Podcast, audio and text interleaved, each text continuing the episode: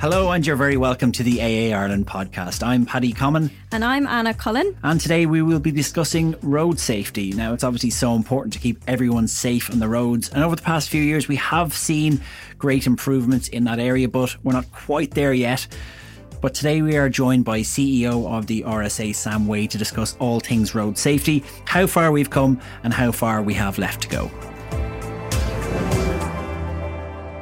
AA patrols are trained mechanics and fix 8 out of 10 cars at the roadside, meaning you can continue your journey and can control your breakdown costs.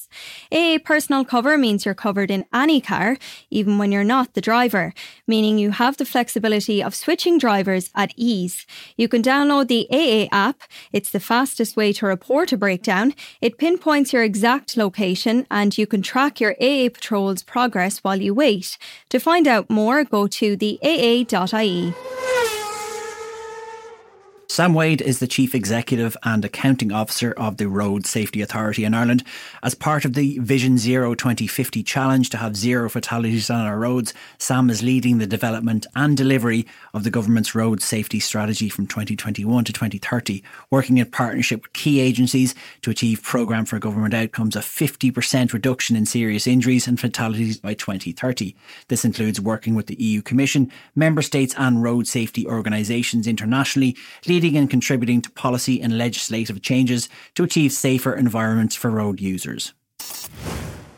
So, Sam, thank you very much for joining us on the AA Ireland podcast. I suppose I want to start by saying that when we're talking about road deaths, road accidents, we have to be sure to remember there are real people behind these numbers and not just statistics.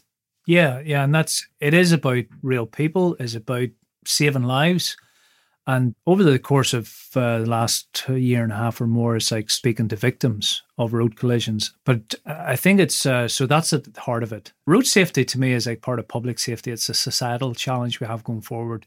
Now, in the outset, where have we come from here? It's like Ireland. Recently, we launched the new government road safety hmm. strategy. Mm. We've already delivered four government road safety strategies, and there's been fantastic progress made. If we look at the stats, you know, going back to 1998 450 people lost their lives on Irish roads.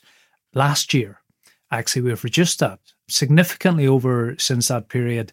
And in, in 2021, 136. Now, that's 136 fatalities. Yes, we've made great progress. And, and yes, it is the lowest fatalities on record since we records began in, in 1959, but actually it's still 136 lives. And it is about those empty chairs at Christmas, Easter, anniversaries. So we've got so much more to do in road safety, and, and that's where I'm, I, you know, as as as a CEO of the Road Safety Authority, it's like I'm I'm looking more forward as opposed to, you know, looking at well, we've done really well so far. Yes, it is, but we've got so much more to do. Obviously, we need to look forward, but I suppose just to put it in context and, and to set the scene a little bit, where where have we come from? I know in terms of not just pure numbers, but in terms of behaviour, how have things evolved? Uh, you know, is there a, is there a better responsibility from from everyone now? Well, well, what I, what I'll do is like maybe I'll take you through a bit of um, a you know key, not so much successes but milestones in road safety, and and that's you know part of my uh, first early years of of working in road safety was was the NCT, and and I was um, eh, help implement NCT in Ireland. Now that's going back 1999. Show my age a bit now, but uh, you know the introduction of penalty points 2002, um, mandatory alcohol testing 2006. Then we fast forward the RSA as an organisation, which has we've you know has delivered a lot of positive things and kept kept road safety at the forefront of everyone's minds because there's lots of things happening in our lives but road safety, the RSA was established. That was 2006, and and you know, Gay Byrne was was the first chair of that organisation. And I'm not here to fill fill someone like Gay Byrne's shoes, but what I am here is actually to to progress and build on that that legacy that Gay Byrne and, and you know my current chair Liz O'Donnell is, is has put in place. If we then you know go forward to well other more recent things, the lowering of the drink drive limit, and that's the 50 milligrams in 2010 uh, safety camera network, and you know we'll maybe come back to the safety camera network, but the construction of the motorway network. So this isn't just about RSA or road safety per se. You know, my delivery partners, like the National Transport Authority and, and Transport Infrastructure Ireland, we've put in place a, a, significant amount of better roads across the country, which helps in, in that those road safety efforts. The graduated licensing system that, that we've put in place and uh, 2018 drug testing at the roadside and and that's much of that stuff more recently it's it is actually building on the technology and and that's we'll we'll maybe come to that in terms of vehicle technology because technology is one of the you know big game changers and I know that societally people would uh, criticize technology but actually technology is uh, might be part of the problem, but it's also part of the solution here, particularly on road safety. And, and we'll, we'll maybe get to some of that stuff. So tell me about the latest road safety strategy. You know, how did you set about putting it together? What's involved in that process? And also, what are the key aims of this one, this current one? Okay, so well, um, I usually start at the outcome: fifty percent reduction of serious injuries and fatalities by twenty thirty. So how how do we aim to achieve that? What I would say is that it was developed over a, 12 month plus period. Society and the public have a in, genuine interest in road safety. Um, last time around 2013, there was two, 300 responses to the consultation. This time around, there was almost two and a half thousand wow. responses. Uh, and that's from individuals, from public bodies, from private sector organizations. So, so people um, have an interest in road safety and they do have views and some very strong views uh, from various stakeholder groups. But we brought those views together. We engaged with those organizations. Yes, it was in lockdown. Yes, it was uh, using technology to to facilitate online workshops. But but we brought that together and packaged it up into a what is now published, and it is. Uh, so 2030, 2030 is it's a strategy that takes us to 2030, and within that, there's 50 high impact actions identified, and there's 136 supporting actions. Who's involved? There's a number of agencies, and Garda Síochána, TII I mentioned, and mm. the National Transport Authority, the local councils, and and and CCMA, and the Health and Safety Authority, the Health Service, education and justice, not just in Garda Síochána, but actually the courts justice system and other wider stakeholders. So it is a it's very much a partnership based approach. But it also, this time around and going forward, it is about developing new partnerships, both with industry, with automotive okay. companies, with communities. And there's many facets of community and society have been and will be involved to a greater extent for the over the next 10 years. There's obviously a huge amount of elements that you've mentioned there, but is there a a grouping of those? Are there some key headlines that people should really look out for? Yeah, there is, um, uh, and, and what you know for your listeners and for the podcast here, th- there is um, of the fifty. If we take the likes of the fifty, I'm not going to get through 50, all fifty actions, but what I will pull out is there's a few there in there which um, it's at, at the heart of road safety. Yep. A, a, speed review which is identified as looking at um, not just the this isn't just a 30 kilometer speed review. This is actually a review of speed across the whole country and across the whole network of roads, both uh, rural and, and urban. Uh, so speed is is one of those those actions. Another one is actually and and part of how people will and can get involved going forward. Another one is actually the society and, and our you know RSA customers, the public, they're continually observing poor behaviour on on the roads. And uh, one of those actions is is the consideration of using a dash cam footage and a, the, an online portal for members of the public and, and road users and vehicle drivers or pedestrians or whoever might be to call out the bad behaviour. Because I have all people recognize there's lots of good behavior out in the roads, mm-hmm. but there is still that, you know, there's pockets of really poor behavior. And this is about individuals, community groups actually calling out that bad behavior and and assisting the likes of RSA and Garda Síochána and other other agencies that are involved to actually target those those poor behaviours and and remove and eliminate because it's by removing those bad behaviours is that we will get to and achieve that that significant reduction of collisions and serious injuries and fatalities. And uh, what would be some examples of these bad behaviours that people could look out for and, and, and maybe will report themselves? So there's a few areas that remain systemically in the past and continue to, unfortunately, continue in terms of poor behaviour. Speed is at the heart of one of the poor behaviours. Distraction. And what I mean by distraction, there is specifically mobile phone mm. use. Yes, vehicles have got more sophisticated and technology has improved but road users, in particular vehicle users, distraction mobile phone is a problem. Now, is it getting worse? Do you think the distraction level? Well, it's um what the RSA we've surveyed. We've not only surveyed the public, but also we've carried out observational studies. And what we can say that if we take drivers on our roads, one in ten drivers have been observed using their mobile phone whilst driving. And what I would say is that what we also know based on data and facts is that using your mobile phone, you're four times more likely to either cause a collision or be involved in a collision if you're using your mobile phone. So that is uh, stark statistic, really is. Well, and and it it really does, you know, for me, there's no one individual or one organization have all the answers here, but there is there is a responsibility on everyone to first of all stop that behavior, but also then encourage your friends, your family, your your neighbors. If if you observe this behavior, then it's it's encouraging those people to the dangers, the risks of uh, if if you're driving a vehicle that one parish priest referred to as could be a lethal weapon. So you're you're driving a lethal weapon whilst on your mobile phone. It's just if you think about it really simply, a beggars belief. But at what point does legislation have to take over? Uh, uh, you know, where behave, you know, we've asked people to do it. People are distracted. People are, you know, outside of road behaviors, people are addicted to their mobile devices and they can't put them down. At what point do we need to enforce it a little further? Okay. So we're at this point. And here's my view why, my belief why. We have asked the public. We have asked the public in terms of those poor behaviors, speeding, um, use of mobile phones, distraction, not wearing seatbelts. So, so we have asked the public.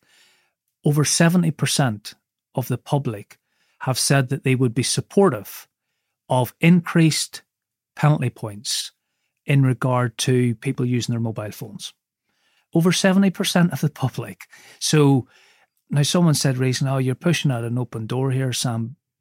Well, this is now the point where it's a case of, well, you know, it's okay being able to say you're pushing an open door, but from a legislation perspective, well, you know, now's the time we need to act.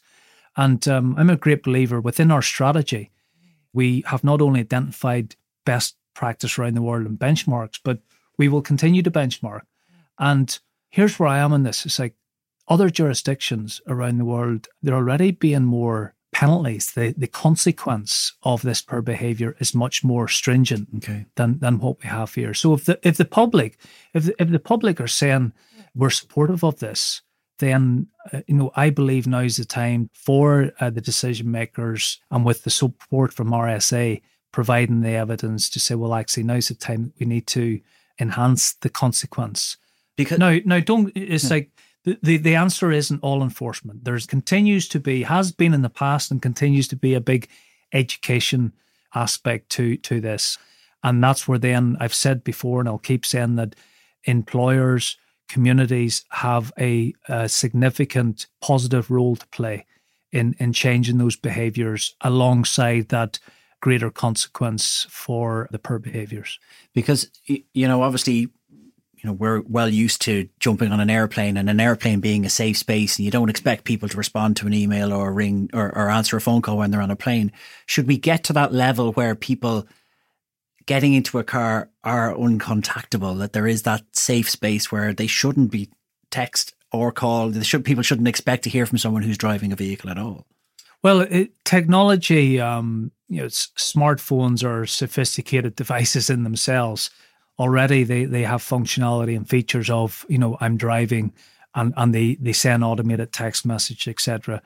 I think there's also an opportunity and a responsibility if we take the likes of I mean recent conversations I've had with the automotive sector about the handover experience of cars. And and th- there is a positive opportunity that when people buy new cars, yes, yes, we absolutely are say encourage buying safe cars with the correct NCAP rating for safety features. But it's also about in that handover experience paying attention to well actually what's the functionality and features that can help you use that car more safely on the road? Whether it's lane assist functionality in the car whether it's apple or android functionality that actually minimizes that distraction whilst on the road then there is uh, I, I, believe that the drivers in particular should not only familiarize themselves more with that functionality but actually adapt it and and, and use it uh, so that it does minimize distraction and there is something about, and, and forgive me, you know, I'm focusing in maybe on, on drivers at the moment, but there is something about passengers as well, the distraction. There is a distraction in the cabin, whether it's a car, whether it's a, a truck or a van with work colleagues in it, there is a responsibility for passengers as well to minimize that distraction. Um, Especially driven with a car full of teenagers. well, be. it's like well, yeah, whether it's teenagers or, or or fully grown adults that should know better, but there there is a there is something about respecting the person that's driving the vehicle and and respecting that they are driving they're in control of a vehicle and they they're actually in control of not only people's lives in the vehicle but also other road users whether it's pedestrians cyclists um, whoever it might be. So just to finish about that point i suppose on on the phone use what would you like to see happen in terms of legislation on, on phone use? Where do you think it should go my view, and it's interesting that we RSA and, and other organisations, but particularly um, since I've been in post RSA, I've had a number of conversations at an EU level with, with the EU Commission, with the European Transport Safety Council.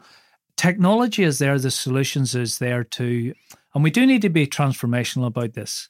So it's the the airline analogy. It's like, well, actually, before COVID, we're all used to airline journeys and, and catching an airplane and you know what? We survived, didn't we? It's like whether it's a one hour flight or a three hour flight, we survived without our mobile phones. And dare I suggest it was actually just a, a nice moment where you could just like sort of switch off, quiet, and, exactly. peace and quiet, and have a, have a chat. And and you still like I'm not saying that you know people can't have a chat in the car, but it's a case of do I see the stage where actually you step into the car and uh, the car automatically switches your phone off? The technology is there already. That yeah. can happen. People says, "Oh, Sam, that's going to cost money." It's not going to. It's not going to cost money. it's, it's very simple. It's very simple. Your own report, your own latest report says there's a lack of progress in reducing cyclist and pedestrian deaths. Why do you think this is? Well, what I would say about, and the stats are there to say that yes, the, if we take the likes of pedestrians and cyclists, uh, the fatalities over the the last uh, strategy, there was a significant increase. But I would say actually we take the, the last year. Last year there was a reduction in pedestrian and cyclist fatalities. Now, what I would say, and people will say, "Oh, it's like COVID and you know, reduced traffic volumes." There is evidence there, and it, may not be directly correlated, but what has happened in the last two years is we've seen a lot more cycle lanes, we, which in road safety terms is is referred to as segregated travel. Okay. And that's where those cycle lanes have helped and assisted so that cyclists are safer on the roads. Now, I realize that uh, cycle lanes is predominantly in urban areas, but it has assisted in a positive way. And the, the data's there, the facts there. The last year reduced number of fatalities for, for pedestrians and cyclists. So, so that's a positive feature and I believe from going forward, the Department of Transport and, and the ministers, both Minister Naughton and, and Minister Ryan, have committed to further investment in the infrastructure. And that includes cycle lanes, that includes infrastructure that encourages safer use of the roads with pedestrians, cyclists, and, and vehicle users.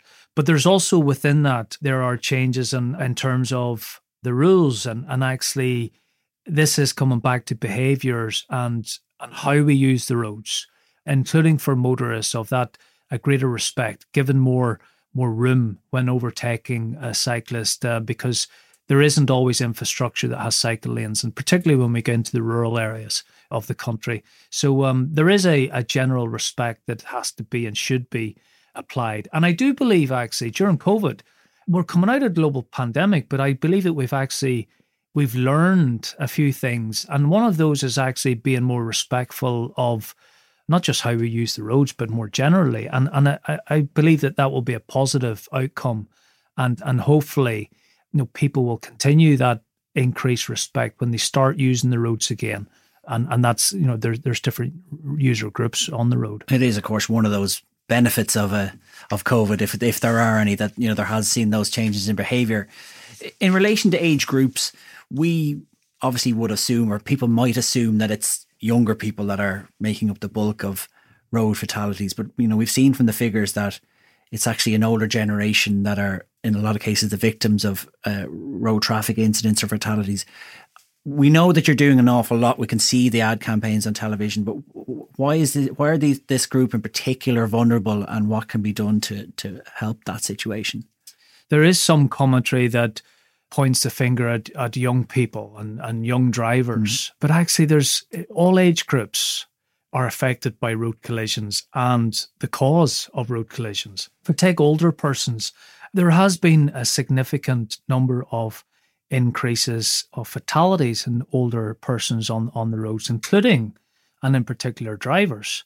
Now, that's not necessarily because they're just like letting their hair down and, and having a few drinks or, or, you know, drug and driving. It's actually the physics of this is that and the biology and, and the makeup of the human body as as we get older, we become more frail. And there is, a, in terms of serious injuries, it's where we've identified, and this was the, the recent academic lecture on, on serious injuries, that older people, there's in one hand, there might be a reduction in serious injuries for older persons, but actually is an increased fatality. And and that is again, it's like this this is about the human body that if an older person is involved in a collision, there's a higher probability that that person will will die based um, on the impact. yes, on, yeah. yeah. and based on just just the frailty, yeah. and that's whether that's at ten, you know eight o'clock in the morning or, or the lunchtime or late in the evening.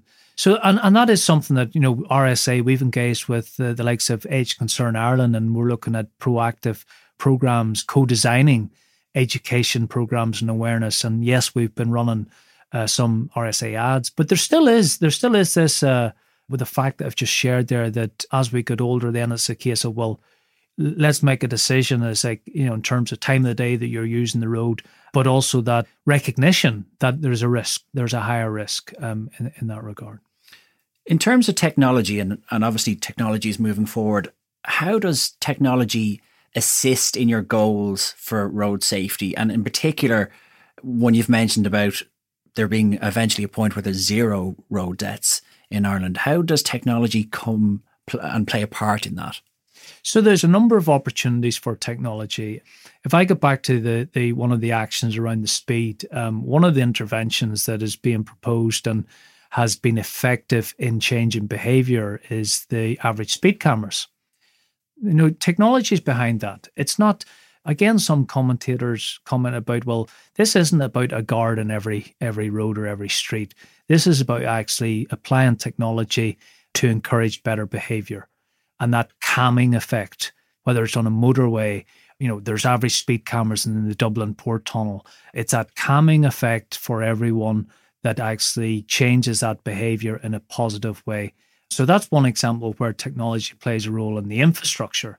The technology will become more prevalent in vehicles and, and in particular moving into the the functionality and the driver assistance within the cabins. And this isn't just about cars, by the way, this also is like commercial vehicles. So so there is a, a role for technology in, in the vehicles and then how how the drivers and, and people interact with those those vehicles and that technology to help them, whether it's driver assist, the intelligent speed assistance, and that's something's coming through to new cars, but in 2025, and and that really assists drivers um, not only to make sure that they're aware of what speed they're doing, but what speed zone they're in, okay. and that can only be a good thing. It is a technology enabled reminder of you know what speed are you doing? What's the speed zone you're in? So so those are features that are coming through in new cars and that can only be help. It's also technology will play a role in enforcement and Garda kind of implemented mobile apps so that actually when the, the, the guards stop people uh, on the roadside, you know, they, they will have the data and the information, not just about information about you, who you are, and, and your license, but also the vehicle. And I know that there's many groups and, and people have been vocal around this. And, and this is where then the challenge coming back to the legislative challenge of making sure that that data is shared in a legal way. But I want to say this to people and to your listeners. We're actually sharing data to save lives. We're, it's not like trying to catch people big out. brother, yeah. It's, it's not, not big. It's not trying to catch people out. It's trying to save people's lives. And I've spoken to victims of road collisions, some whose family members didn't survive, some who have survived, but it's changed their lives. And it can only be a good thing. Whatever the target and reductions that's set out, it can only be a good thing because sometimes I feel at road safety, people don't sit up and take notice until it's on their doorstep and until it actually hits their own family and until there's an empty chair at a special occasion. Yeah. And and for me, it's always been and always will be the case of road safety, you know, part of that wider public safety aspect. You know, if you, you take the health space, like uh, no one's actually saying don't share data to cure diabetes or cure cancer. So why why should we be saying don't share data to, to save, save lives, lives, on exactly, the roads? Yeah.